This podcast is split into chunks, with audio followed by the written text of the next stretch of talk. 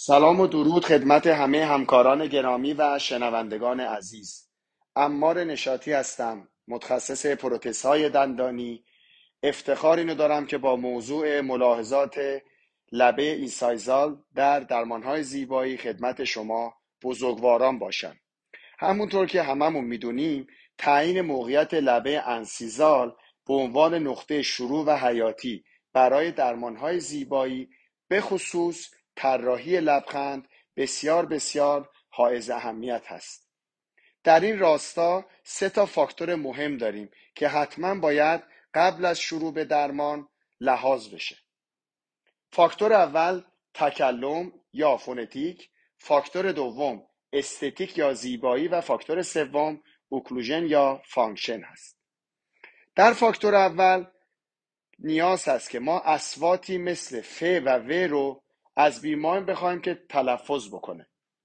طبیعتا در وضعیت فعلی بیمار در طول زندگی و حیات تکلم خودش رو داشته. ولی اگر ما بخوایم این لبه ارسیزال رو موقعیتش رو افزایش بدیم تغییر بدیم باید بگونه باشه که با تکلم بیمارمون تداخلی نداشته باشه. اصول اولیه درمانهای زیبایی اینه که ما تا حد امکان درمانمون رو به فاز ادتیو یا افسودنی ببریم. به جای فاز ریداکتیو یا کاهشی. پس سعیمون اینه که موقعیت لبه انسیزال رو افزایش بدیم که هم باعث بهبود در زیبایی بشه و هم ساختار بیشتری از نسج دندانی رو حفظ کنیم. در این راستا ما لازمه که قبلش برای بیمارمون mock-up انجام بدیم. یعنی طراحی رو از قبل برای بیمارمون انجام بدیم. حالا این mock-up می‌تونه به صورت indirect و با طراحی لبخند در کلینیک یا لابراتوار و منتقل کردن اون به داخل دهان و یا به صورت mock-up direct از طریق اضافه کردن میزانی از کامپوزیت به لبه incisal جهت ارزیابی phonetic اتفاق بیفته.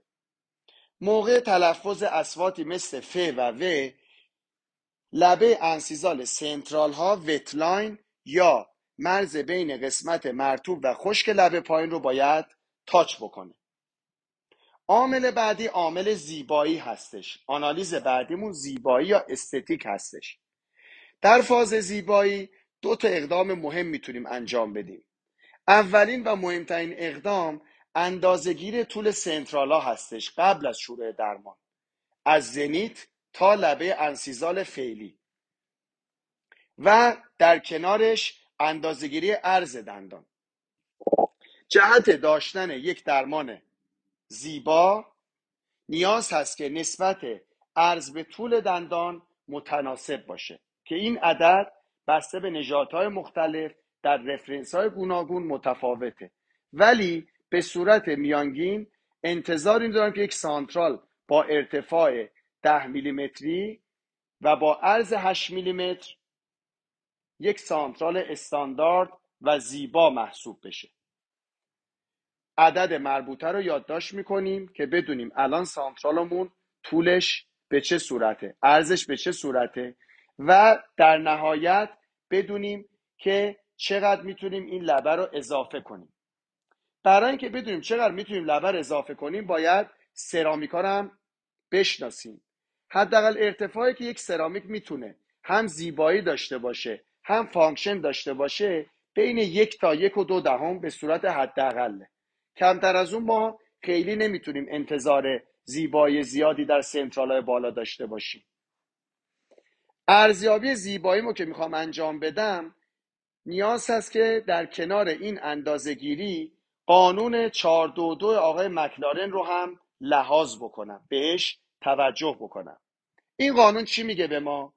چهار اولش میگه در حالت رست یا M position یا اما position حداکثر چهار میلیمتر از طول central های بالا در حالت rest بیمار می‌تونه پیدا باشه. در واقع دیده شدن یک میلیمتر دو میلیمتر سه میلیمتر هم نرماله. پس یک range ی رو داریم برای اینکه لبه incisal central ا در حالت rest show داشته باشه دیده بشه. دو بعدی یا دو وسط به ما میگه که موقع لبخند نرمال بیمار حداکثر دیده شدن دو میلیمتر از لثه بیمار هم نرمال تلقی میشه. یعنی لزوما تو این شهر نمیگیم به بیمار گامی اسمال یا بیماری که حتما نیاز به جراحی لثه داشته باشه یا کرانلنس داشته باشه. و در نهایت دو آخر که از همه مهمتره اینه که لبه انسیزال سنترال ها موقع لبخند لبخند نرمال یک فاصله بین صفر تا دو میلیمتر با وتلاین داشته باشه. یعنی باز همون مرز بین قسمت خشک و قسمت مرتوب لب پایین. ایدال اینه که سنترالا موقع لبخند موقع لبخند نرمال لبه انسیزالشون وتلاین رو تاچ بکنه. در واقع هر چقدر موقع لبخند نرمال لبه انسال سنترالا با وترال فاصله بیشتری داشته باشه ما به همون میزان می‌توانیم ادتیو کار کنیم. یعنی طول لبه انسیزال رو می‌تونیم اضافه کنیم. این اضافه کردن در لامینیت سرامیکی یک حدود یک الا یک و دو دهم تا ماکسیموم دو میلیمتر می‌تونه اتفاق بیفته. که در صورت داشتن تردید حتما باید قبلش برای بیمارمون ماکاپ حالا یا به صورت دایرکت و یا به صورت این دایرکت باید انجام بدیم. بعد از اینکه ارزیابی زیباییمون هم انجام دادیم از طریق اندازگیری که خدمتتون عرض کردم و توجه زیاد به قانون 422 آقای مکلاره وارد ارزیابی فاکتور سوم با نام occlusion یا function میشیم. در این راستا لازم حرکت های خارج از مرکزی بیمار رو هم چک بکنیم. شامل حرکت های پیشگرایی یا protrusive و حرکت های laterotrusive از نوع سمت working. در حرکت پیشگرایی توجه اون اینه که بیمار وقتی این حرکت رو انجام میده فقط روی یکی از لبه انسیزال سنترالامون اتفاق نیفته. حداقل دو تا سنترال در این حرکت شرکت داشته باشن. اما حرکت بعدی که حرکت بسیار بسیار مهمتر از حرکت اوله ارزیابیمون در حرکت های طرفی در سمت ورکینگمونه یا سمت کارگر. در اینجا سه نوع occlusion رو داریم. یا بیمارم canine rise ه و canine ها دارن disclusion رو در حرکت های خارج مرکزی انجام میدن. یا بیمار anterior group function یا group function قدامیه و canine به علاوه lateral بالا داره این کار انجام میده و یا group function خلفی هست. canine به علاوه یک یا دو تا premolar و در موارد نادر ممکنه molar هم در همین disclusion شرکت داشته باشه. اگر بیمارم canine rise هستش به میزانی از اون disclusion که وجود داره در سمت working و می‌بینم می‌تونم additive باشم. یعنی هم می‌تونم به lateral ا و central ام اضافه کنم هم می‌تونم به premolar هام اضافه کنم لبشون و کاسباشون رو بلندتر بکنم. فقط یک شرط داره اینه که در انتهای کار بیمار کانین رایز همچنان کانین رایز کارش تموم شه. در واقع انقدر می‌تونم اضافه کنم که دیسکلوژنی که وجود داشته فضایی که وجود داشته رو استفاده کنم ولی به صفر نرسونم که در حرکت های طرفی لبه laminate یا کامپوزیت من در ناحیه premolar ها و lateral درگیر نشه. اگر بیمارم group function قدامی یا anterior group function ه باید ببینیم که lateral و central تو این حرکت کدومشون شرکت داره در کنار canine.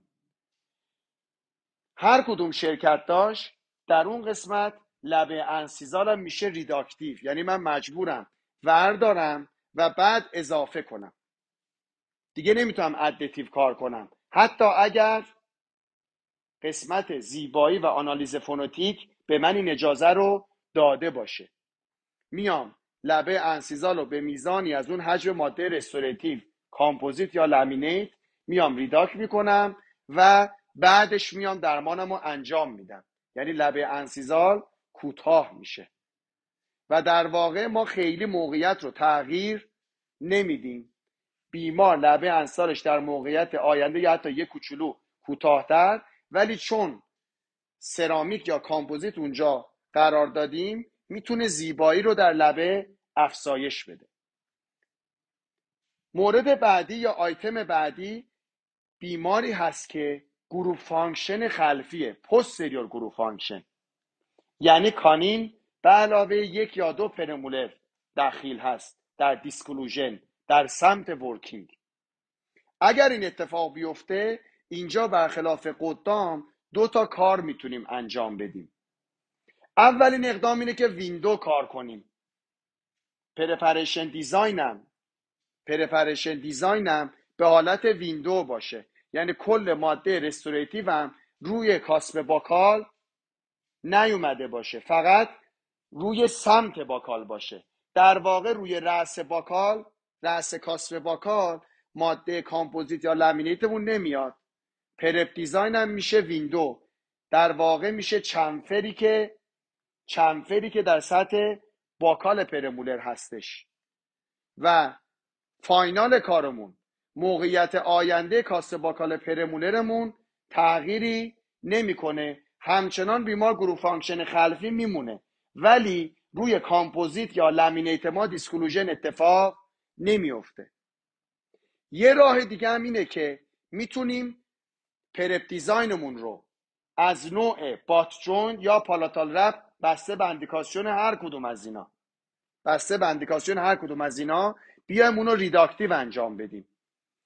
یعنی به میزان از حجمی از هر کدوم از material های سرامیک یا کامپوزیتمون میایم reduct می‌کنیم. بعدش با فرز دور زرد یه چیز حدود یک دهم بیشتر ور میداریم. دو سه بار با فرز رد میشیم. reduction مون بیشتر ور میداریم. که چی بشه؟ که در آینده بیمارم canine rise بشه. چون اومده مادم روی cusp buccal قرار گرفته در حرکت های طرفی دیگه مریضم نمی‌تونه مثل سابق group function خلفی بمونه و این disclusion روی ماده زیبایی من انجام بشه. پس در case های posterior group function ما دو تا راه حل داریم.